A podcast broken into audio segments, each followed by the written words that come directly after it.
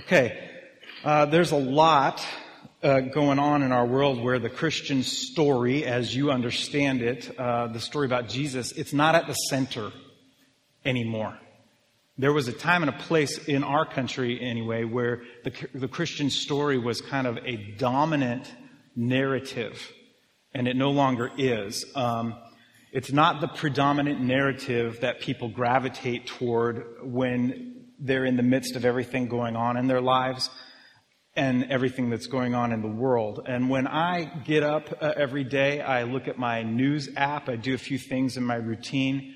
Um, and I, and I read the news. I don't watch the news anymore, um, but I read it. And uh, usually, two things are in that. People who are, if you, if, one way of looking at it is that you see a bunch of stories where people are living through their ego without humility. And they have a misplaced hope uh, on one hand. And then there's others who have humility, but they don't have any hope.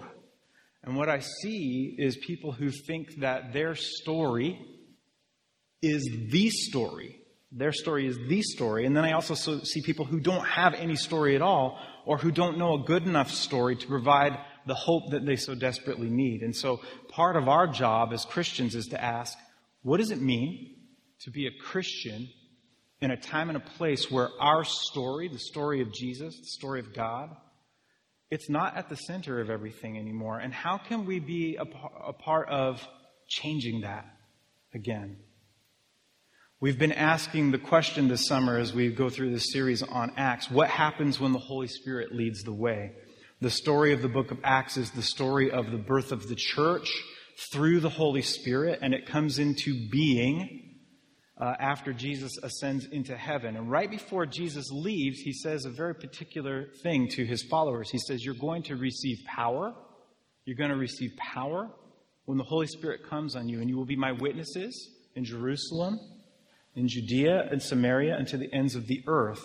And so the Spirit comes into their lives after Jesus leaves, and the Spirit takes charge in doing the work that Jesus was already doing before. So Jesus is doing this work and he's calling, follow, calling his followers to do what he's doing with him.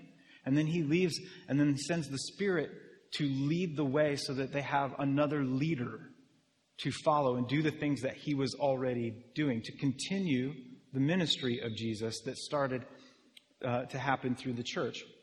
And they are empowered by the Holy Spirit. So, in its simplest terms, we've been asking this, and another way to state the question is what does it mean for us as West Seattle Christian Church to continue the story of the church in Acts? To continue that story, even though it was thousands of years ago. How do we continue that? And how do we invite the Holy Spirit to lead the way? And we've been doing this by looking at these different stories in Acts.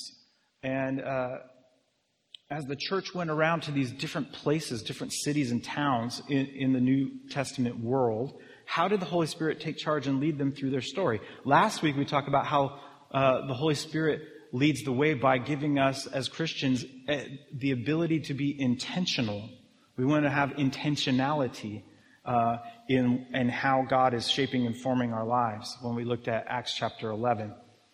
Uh, the story today comes from Acts chapter 13. So I want you to flip over to Acts chapter 13. We're going to start in verse 13. Or if you have your app on your phone or just look it up on, in your browser or whatever. Acts chapter 13. I often go to, as a resource, if you don't know this resource, I often go to Bible Gateway, uh, which is a website that gives you a bunch of resources plus the scriptures in different uh, formats, uh, different versions. And so uh, I want you to turn to Acts chapter 13. Last week, we talked about how Paul and Barnabas uh, were sent out to continue sharing the message about Jesus. And that happened back in, we went through Acts chapter 11, and then we ended with Acts chapter 13, verses 1 through 3. And right in that part of the beginning of Acts chapter 13, Paul and Barnabas, Barnabas are sent out. And so it's the story about them being commissioned. And that commissioning happened in this city. Okay, so we have this map. And you see all these squiggly lines on there, and they're in different colors, and those are the various travels of Paul. It's probably a bit hard to see because there's so much to fit in, but I wanted to give you, give you the, the, give you a grasp of how far Paul is traveling by foot by animal, by boat, maybe by wagon, we don't know, but probably most likely by foot and boat in almost all these scenarios. He's traveling thousands of miles on purpose with intentionality to get this story out about Jesus. On the right hand side, you see Judea in big black letters, and the bottom dot at the bottom right hand corner that's red is Jerusalem. And then you go up the coast and you see Judea, Samaria, Cilicia, and just below Cilicia, right to the left of the S in Syria, is Antioch. It's kind of covered up by a line. Antioch uh, on the Orontes. Okay, that's a river that was going into the Mediterranean right there. Okay, the distance between Jerusalem and Antioch is about 300 miles. So last week we talked about how they gathered a, a monetary gift to help with famine from uh, the church in Antioch, and Paul and Barnabas took it all the way down to Judea, Judea, and then uh, down to Jerusalem, and then sometime later they come back to Antioch, and it's in that verses one through three of chapter thirteen that Paul and Barnabas are commissioned to take the message of Jesus, the good news. They're, they're commissioned to take it even further. Okay, so in our text today.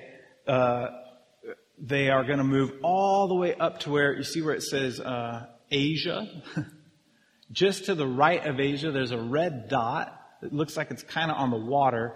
It, you see another bold-faced uh, uh, type that says Lycaonia, and just to the left of that, that red dot, that's Antioch in Pisidia, which is the Antioch that we're in today. The difference between these two is vast. Okay, Antioch down on the right, on the ocean, that's the third largest city in the Roman Empire.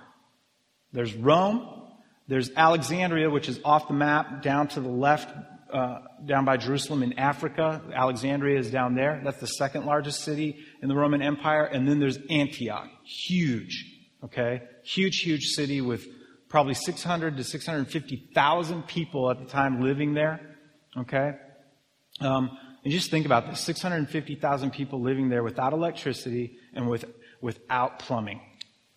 Yay! right? And then Paul is commissioned to go to these other regions, and he goes up to Antioch up there, which is really small. It's out in the country. It's on a major road, but it's just like out in the middle. People know about it, but it's, it's like a town right? So he's going to really big places and he's going to really, really small places that seem, are seemingly insignificant, you know? He's commissioned to go there. So he's, he's headed up to Pisidia Antioch, or Antioch in Pisidia, and the, the, I want you to keep in mind that over on the right part of the map, the one on the ocean, ocean we'll just call that Antioch Prime, okay, because it's so big. Um, Antioch Prime is where they were first called Christians. Okay? Antioch Prime is where they were first called Christians, not, not the one that's up on the left, up there out in, out in the hills. Okay? so, um, every time you see Antioch mentioned in scriptures, it's always Antioch Prime, the big one. The verse we're going to read today is the only place where Antioch and Pisidia is mentioned. It's the only place that it's mentioned, okay? So, Paul's modus operandi when he's traveling around is the first place he goes to when he reaches a new city or a town is he looks around and he looks for Jews. He looks for people who've been displaced. Okay? Uh, several times prior to Jesus' ministry in the history of the Jewish people, the people were taken into captivity, they were conquered, Jerusalem was attacked, and because of persecution, the Jews fled, and we call that the, the diaspora, or the diaspora, or the diaspora, however you've learned that. Maybe you've never learned that word. It doesn't matter how you pronounce it, it's called the diaspora, okay? It means they ran away, okay? Run away because we're being persecuted. And because of that, those different persecutions, you have pockets of Jewish people living in all those places. Okay? So his modus operandi is, well, I'm going to start with the people who know the backstory about a Messiah, and I'm going to go to them first, and I'm going to give them the first opportunity to hear, guess what? The Messiah did come. His name is Jesus, and here's the continuing story of what happened. And do you want to believe in this? Take, take heart in this and own it now. And some did, and some didn't, as we're going to see. So, there's Jews in Antioch Pisidia who have, who have fled there, and they are basically refugees that have gone there. They, they're not in their homeland anywhere anymore. And that's where we pick up the story, okay? Here is what happens in verse 13. And we're going to try and fly through this because this is a bit bigger scripture than we normally read together. But it says this From Paphos, Paul and his companions sailed, sailed to Perga and Pamphylia, where John left them to, to return to Jerusalem. So John took off. From Perga, they went to Pisidian Antioch, the Antioch up in the hills. On the Sabbath, they entered the synagogue and sat down. After the reading from the law and the prophets, the leaders of the synagogue sent word to them saying, Brothers, if you have a word of exhortation for the people, please speak. So, I went a little bit fast there, didn't I? Okay. Somehow, somehow they go there, they're sitting there on the Sabbath, they're, they're reading from the law and the prophets, and somehow the leaders who are already there, they recognize Paul as a, as a leader, and they're like, we want you to speak to us. Probably expecting him to, to give a little sermonette or a little bit of word of exhortation, as it says, about whatever verse or scripture it was that they were reading. Okay? So sometime, somehow they recognize that Paul has the authority to teach them. All right? Uh, so they offered for him to speak that day. And so he does. He goes on. Here's what it says in verse 16. Standing up, Paul motioned with his hand and said, Fellow Israelites and you Gentiles who worship God. So there's Gentiles there too, because they don't have the synagogue there in these other different cities, there may have been Gentiles there who were wondering, what's this little Jewish, Jewish religious sect all about? Maybe I want to join it, okay? Paul motions with his hand and says, fellow Israelites with your, and you Gentiles who worship God, listen to me. The God of the people of Israel, the God, I lost my place. The God of the people of Israel chose our ancestors. He made the people prosper during their stay in Egypt. With mighty power, he led them out of that country. And then skipping down to verse 22. If I ever put a dot, dot, dot, I'm skipping. Because you don't, you don't really want me to read the whole thing, do you? Right? Because that would take forever. Some of you are like, no. Okay.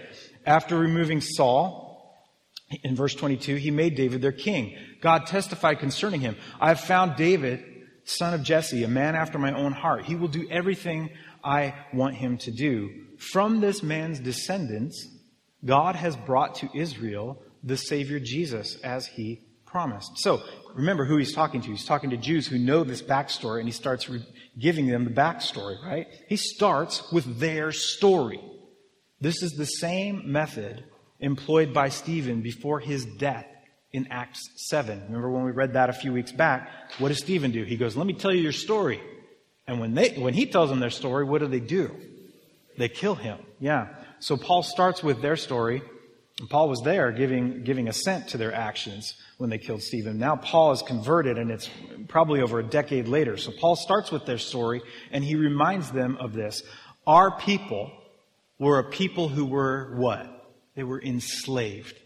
They were in slavery. Our people were then rescued out of that slavery and God made them into this beautiful, chosen people who were going to work God's purposes in the world. And he gave them a king. He gave them David as their king.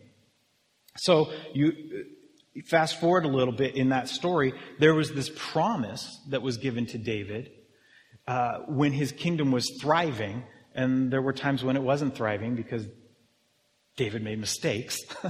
and but there was this promise made, and the promise was um, because you're in this role, and because my people are becoming who I would hope them to be, someday you're going to have a descendant on the throne who will rule to an even greater degree than you are, David.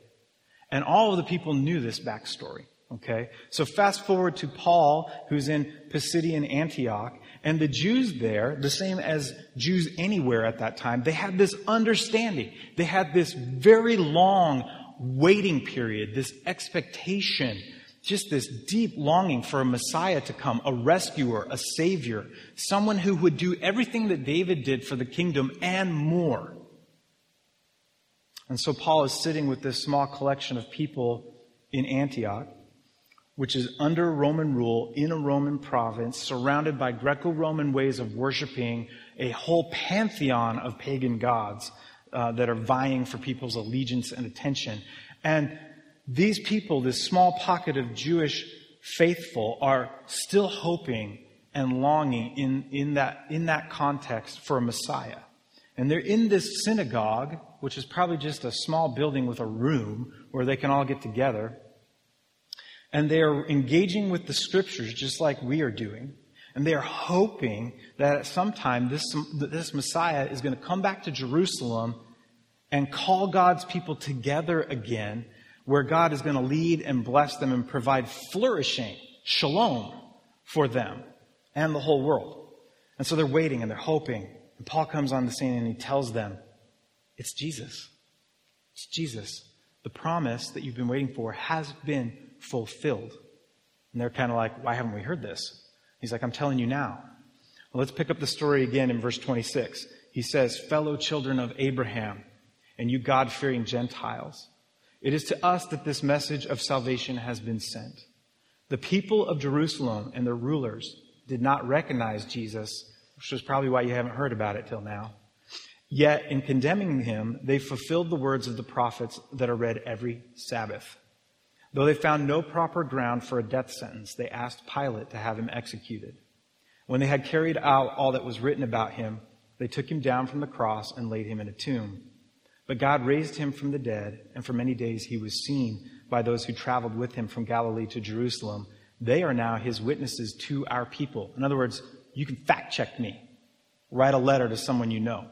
They'll tell you the truth. When we tell you the good news, what God promised our ancestors, He has fulfilled for us, their children, by raising up Jesus. As it is written in the second psalm, You are my son, today I have become your father.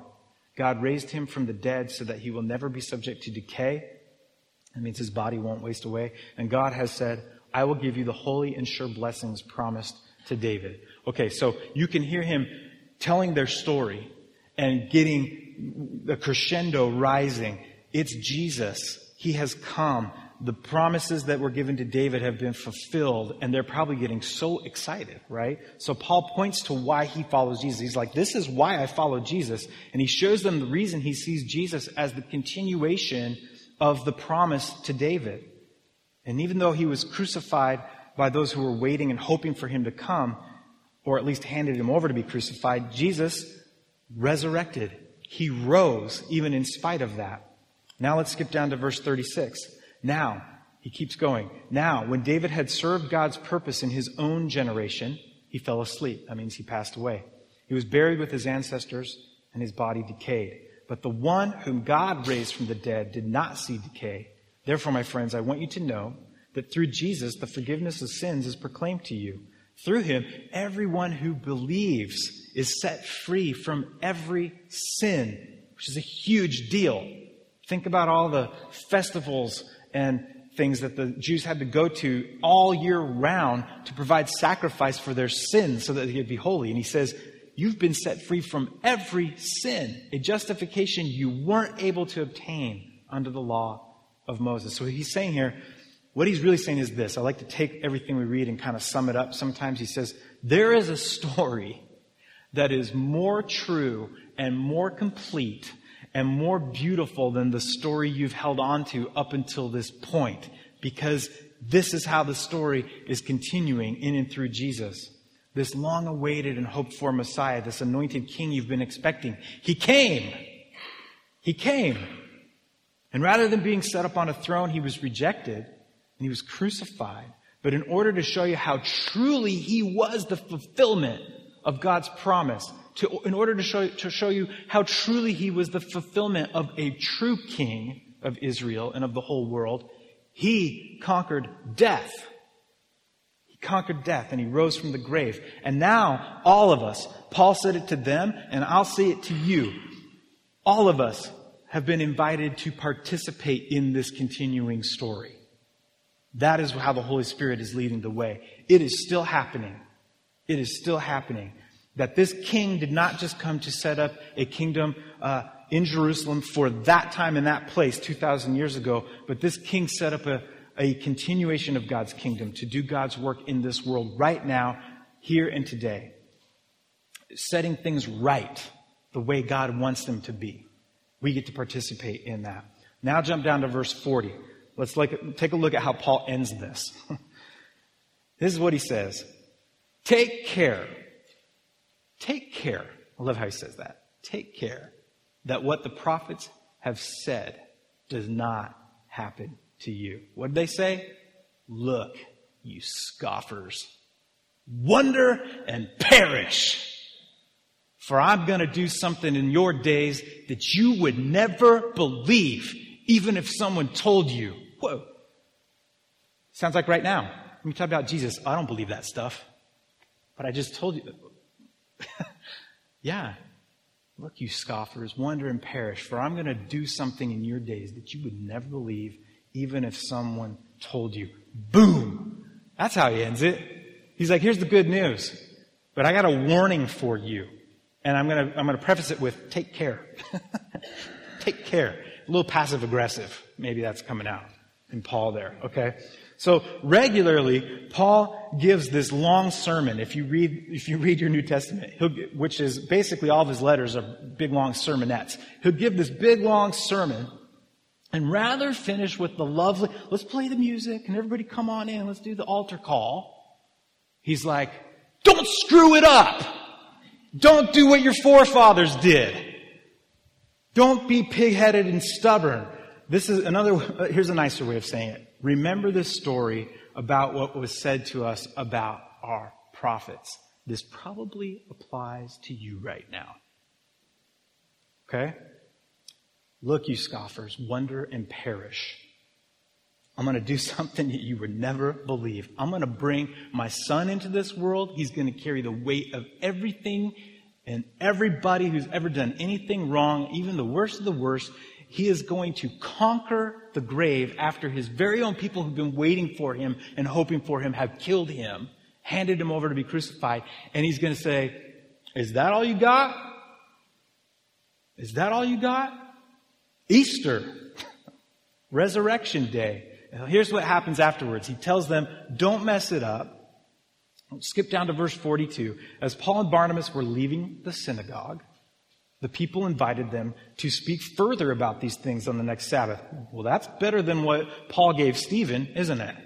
Way better. Yeah. When the congregation was dismissed, many of the Jews and devout converts to Judaism followed Paul and Barnabas who talked with them and urged them to continue in the grace of God. So there were many there who were like, this is an easy leap for me. You just told me my story. You just told me what Jesus did. And yeah, it makes sense. I'm in. I'm all in, right? I see your explanation of this Old Testament story and how it's still our story and how we're still moving into a fuller, richer, deeper understanding of what God's work is in the world through Jesus. And I want in on that. Fast forward to verse 47. Jump down and read this. On the next Sabbath. Okay, so you read the Bible for what it says. This is like segueing into the next part of the story. It's a week later, right?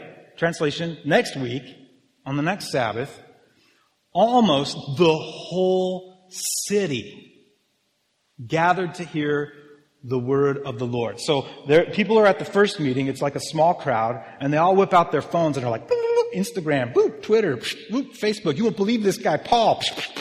Viral. Okay? It's all over the place. And they're like, is this guy still here? Yeah, he's going to be there next Sunday. He's going to be there next Sunday.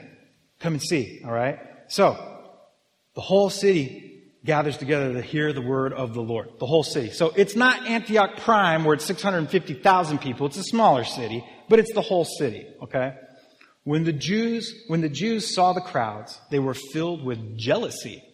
They're like, wait, we haven't gotten this big of a crowd. All of a sudden, this upstart comes in and he draws a big crowd. Wait, what? They began to contradict what Paul was saying and heaped abuse on him.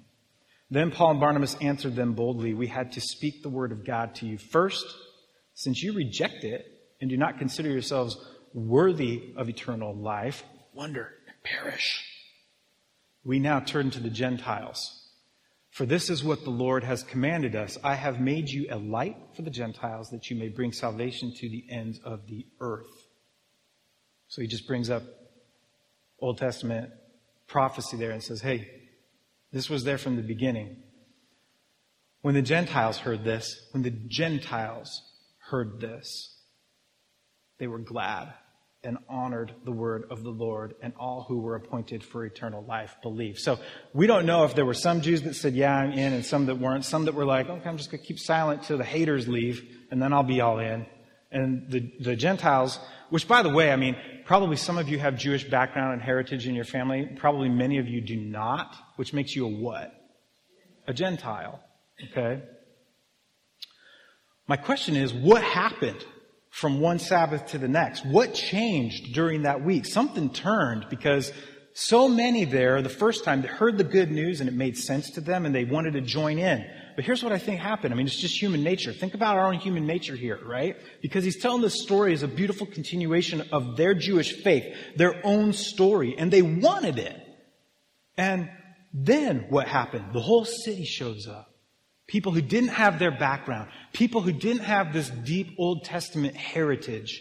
These people show up because they want to hear the story too. And when the Jews see this, they say, no. No. Mm-mm. This story isn't for everyone here. This is our story.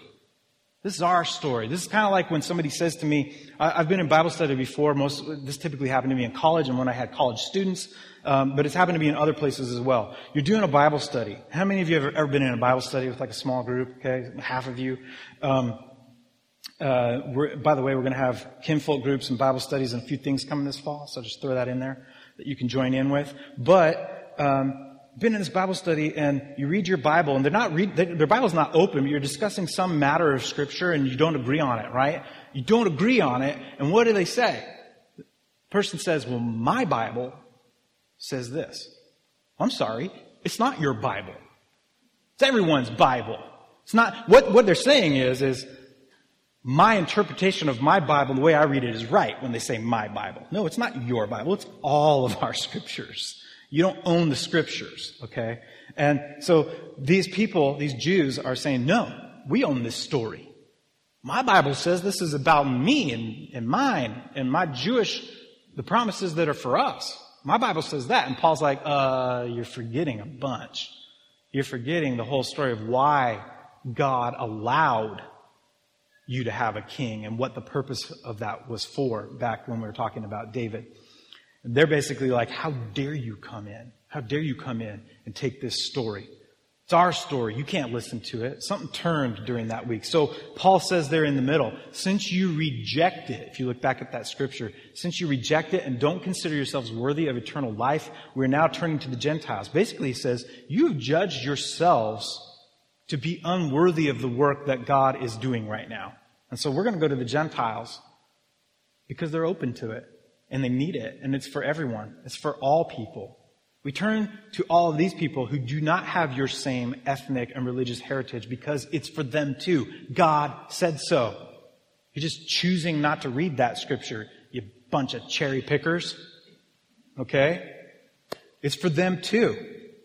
It is not just for us to be elite, this elite chosen people anymore. It's for all of God's people. There's a lot of story there. What I want us to sit with and recognize and hold today is that this same story of this God who is ever moving, right now, he's still moving, he's ever moving, beyond the life of those who, though they were in, they thought they were in this insider circle, it's still the same story today. That same God in this story we've just read is inviting us to join with him and to participate with him in sharing the good news. I don't just mean evangelism, I mean sharing the good news by the way you live, the way you interact with others, the way you invite and welcome people not like you into your life and into these doors and into your home. Most of us here this morning, we've already admitted, are Gentiles. We have been welcomed in. Who are we not welcoming in? The danger for us, like the danger for the Jews in that story, is that we start to have this posture of, well, we're the ones who got it all figured out.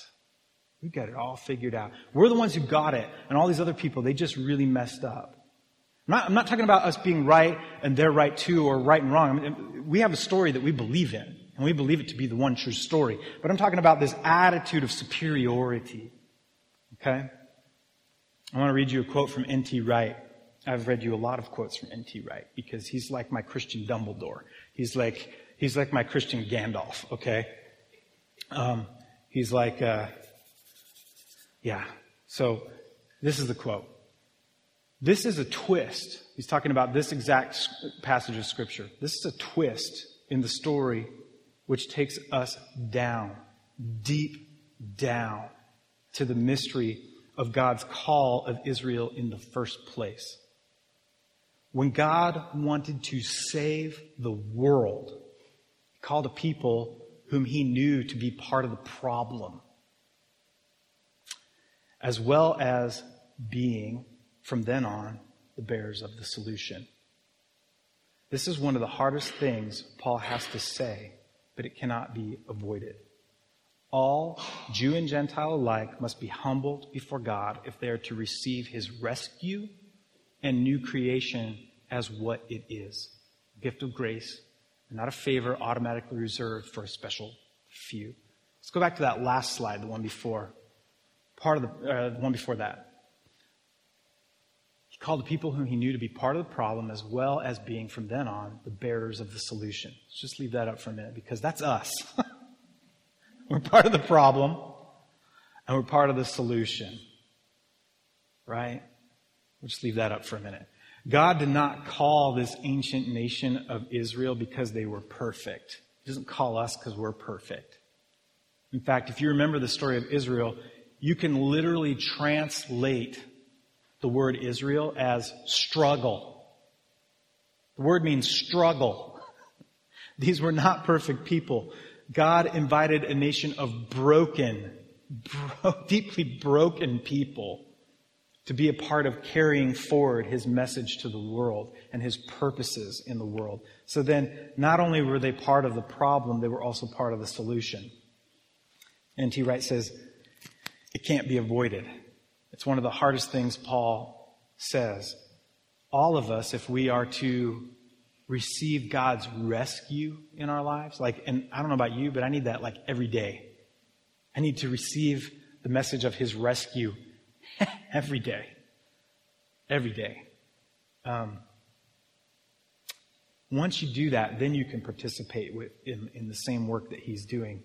And, and then we get to cling to this hope that he offers, and we can have humility at the same time.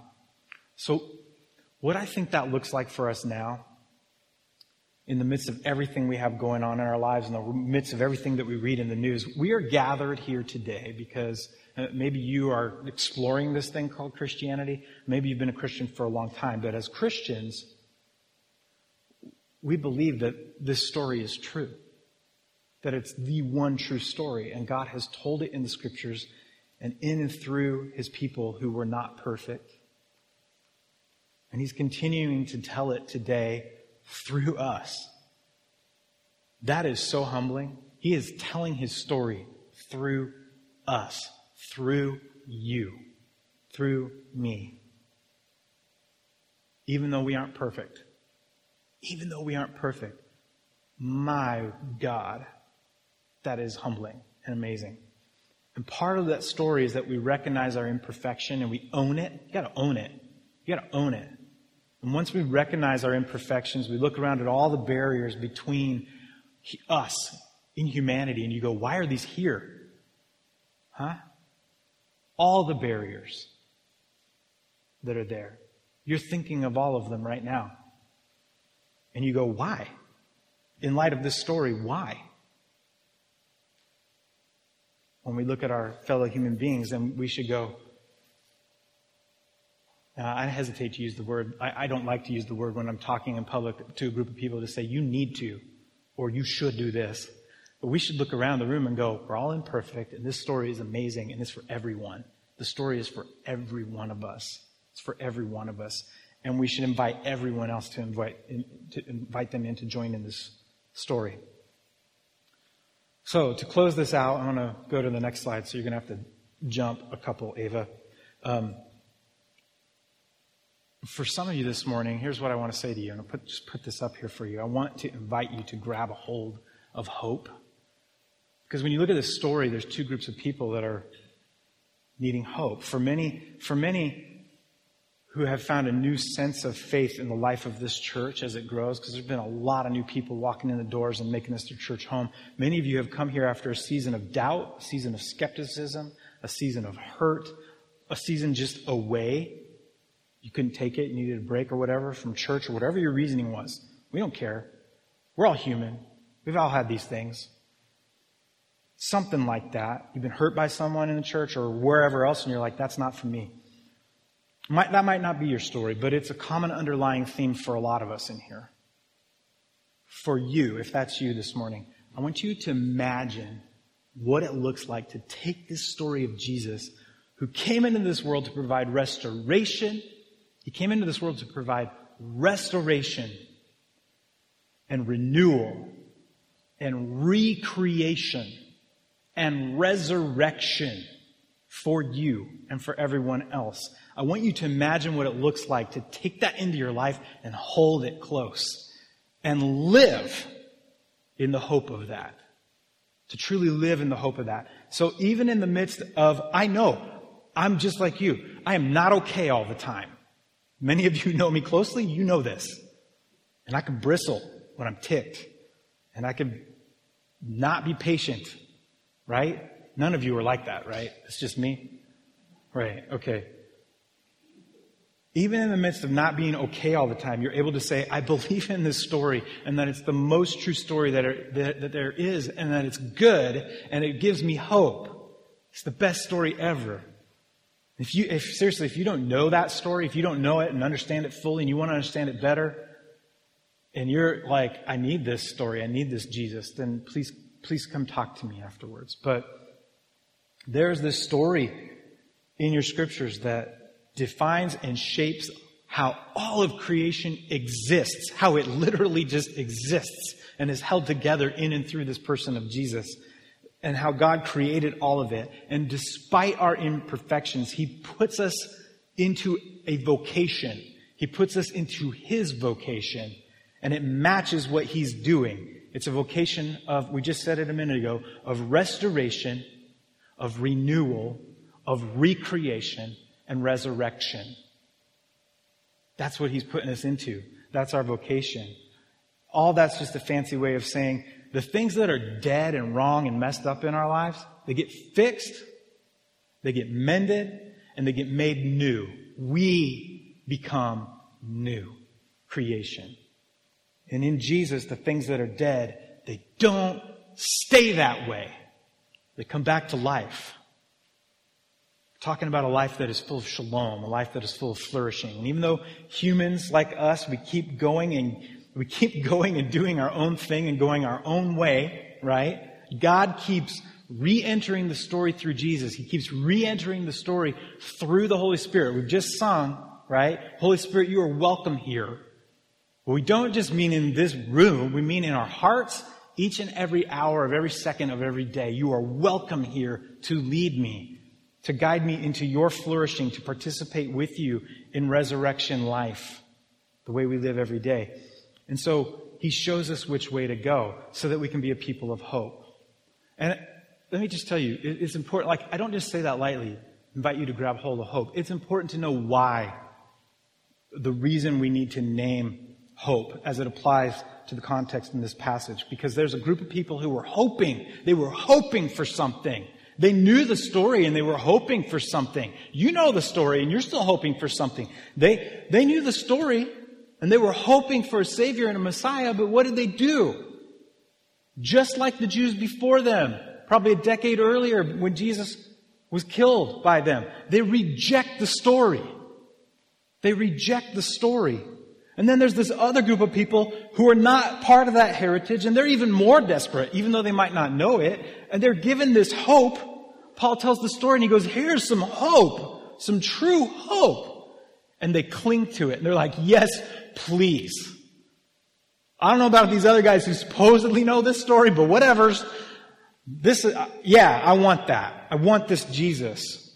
And they clung to it. Verse 48 says they were glad, which is like, yes! Yes! Hallelujah! Need that. Right now. They were honored by the word of the Lord. This is why our, our scriptures are just so like, hmm, you know. and there's no emotion there, but that's what they were like. And in our world, in our world, in our culture today, there's this other story that's so prevalent. And they're like, no, there's no such thing as one true story. There's no such thing as one true story. You can't tell me that your story defines my life and my story. You can't tell me that, you Christians. You can't do that. And rightly so, partly because there's been Christians throughout history who've said it's our story or else. And guess what? We got to own that. We have to own that and all the atrocities that have come with it. We got to own it and understand why our culture is the way it is and the way it's shifted this way is we're partly responsible. You might say, well, that wasn't me. Well, that's not good enough. You got to be humble enough to go, yeah, if I wear this label called Christian, I'm going to have to take all the bad baggage that comes with it. Many people have run away from the faith or left the faith or said no thanks because of what they've seen throughout history. And yeah, there could be cop outs there and all that other stuff. All that aside, there's this prevalent story that says you cannot tell me that your story defines my story. And what I want to tell you this morning is this. If you are a Christian, to fully ascribe to the Christian faith, is to say there is one true story. There is one true story, and it orients all of creation. And even though the other side of that is there's those who don't believe it, then there's us that are on the inside, and sometimes we doubt, and sometimes we have skepticism. And we're like, this isn't working out how I thought it would work out. And how come I didn't, I, I prayed this and it didn't happen and I didn't get all my wishes and I, I was, what do you mean I have to go through all this hurt and agony and emotional despair in my life? I thought if I chose Jesus, no, he, what, you're talking about Jesus. The, the story starts out with people trying to kill him and killing others and uh, killing babies instead of him, and it ends with him being killed. And you thought being a Christian was going to be all rosy and everything was going to be easy. No. But we doubt sometimes. We hold, but we hold on to this story of God that is our story of hope. And so, if that's you, whatever you're coming to with us today, whatever you're bringing in, I invite you to live with hope. Hope is not just, oh, I hope. It's an active disposition, an active posture where I'm going to live as if these things are true. I choose to live. I choose to live. Just like in the same way you can't say, I, I love someone, right? That has to be active. That can't just be like mere sentiment, right? Because you say that, you know, um, whatever. What's your favorite restaurant? Name one. Come on, give me a restaurant. What? Steakhouse? What? Metropolitan Steakhouse. I love my wife and I love Metropolitan Steakhouse. What does love mean? I hope I get this someday, or I hope in Jesus, right? It needs to be an active hope, meaning I choose every day, every hour to live as if this story is true. So that's one side. I invite you to grab a hold of hope, and we'll close it out with this. For others of you this morning, I want you to live with a posture of humility. You're invited to live with a posture of humility. Humility is right smack in the middle of the context of this passage that even though there is one true story that we all come around, none of us have that story fully. And not even our church has that story fully. We don't hold this dominant primary, primary story that God is telling, but then we have to hold that, but then we also have to hold a posture of humility, which means we recognize there is always an opportunity for us to understand better what God is up to in the world, right? Right? Yeah. We don't want to be like those Jews in Pisidian Antioch who said, This is our story. We own it. You can't teach us anything new. It's for nobody else but us. Thank you very much. Goodbye. You know? Instead, we want to say, We believe this story. We hope in this story. And we need others to come alongside us so that we can understand it better and more fully. We have humility around the story so that we don't say, well, we got it all figured out. So if you've been with us for some time, uh, to close this completely, I like to end with some questions. I'm going to put these questions up for you now. And I don't know where you feel you fit into this today. You might say, I have the, you might say, I have the hope piece down. but I need to work on the humility. And you might say, well, I have the humility piece down. And you mean that in a very humble way when you say, yeah, I got that. um, but you don't have the hope piece down for because of whatever's happening in your life, whatever circumstances are coming your way, whatever situation you're finding yourself in. You're like, yeah, I, I want to believe the story, and I feel like I have humility, but I don't. The hope piece, you know, I need that. But really, these two are part of a cycle that needs to be continuously happening that keeps you orbiting around the person of Jesus and his love and his grace that he extends to you. So the question is, how, do, how God, how do I view your story in the world today? Is it, is it something that you actually think you can participate in, that he's still telling the story? Or are you just like, yeah, that's in the Bible? I mean, that's a very fundamental story. I mean, like, you can't ask the question, God, what are you asking of me and what am I going to do about it if you don't believe that He is going to lead you and you get to participate in the story that He's telling. Question number two Do I need hope? Maybe you need to name that. Maybe you just need to name, I God, I need some of your hope. I'm down. It's, it's deeper than just being depressed or anxious or whatever before you can move ahead, maybe you need to sit down with God and say, I need your hope. How can I have more of this hope that you're offering? Help me with this, God. Do you need humility? Maybe you need to recognize and name that. Maybe you think that you know it all and you don't have anything left to figure out. You don't have anything else that you can receive. You're not able to learn anything else. And maybe you're threatened by views that don't match up with your own or something like that. Maybe for you this morning, you might sit and say to God, How can I have more humility so that I don't end up like those, those Jews in Pisidian Antioch that rejected the word of the Lord? This is how we as a community come around the Jesus story with hope and humility, right? It's a, it's a posture that we need to have. We have this hope that we hold out to everybody, but in a, humil- a humble way, in an understanding way, that people are coming from different places and they have different stories. So I want you to all sit and pray through these questions for a minute. I'm going to invite the band to come, but um, Mark, why don't you come up here and let's just play music, some music, background music for maybe two minutes. And I want to give you uh, just opportunity um, to pray to sit and be quiet, and we'll leave those questions up for you. And you can focus on those questions. If you find your mind flitting away, I encourage you to look at the cross as an anchor for your thoughts as you pray and ask those questions. And I want, I want you to do that. I want to give you the opportunity to do that. And after a few minutes, we pass Mark, then Mark's going to lead us in the sharing of communion together. Let's pray.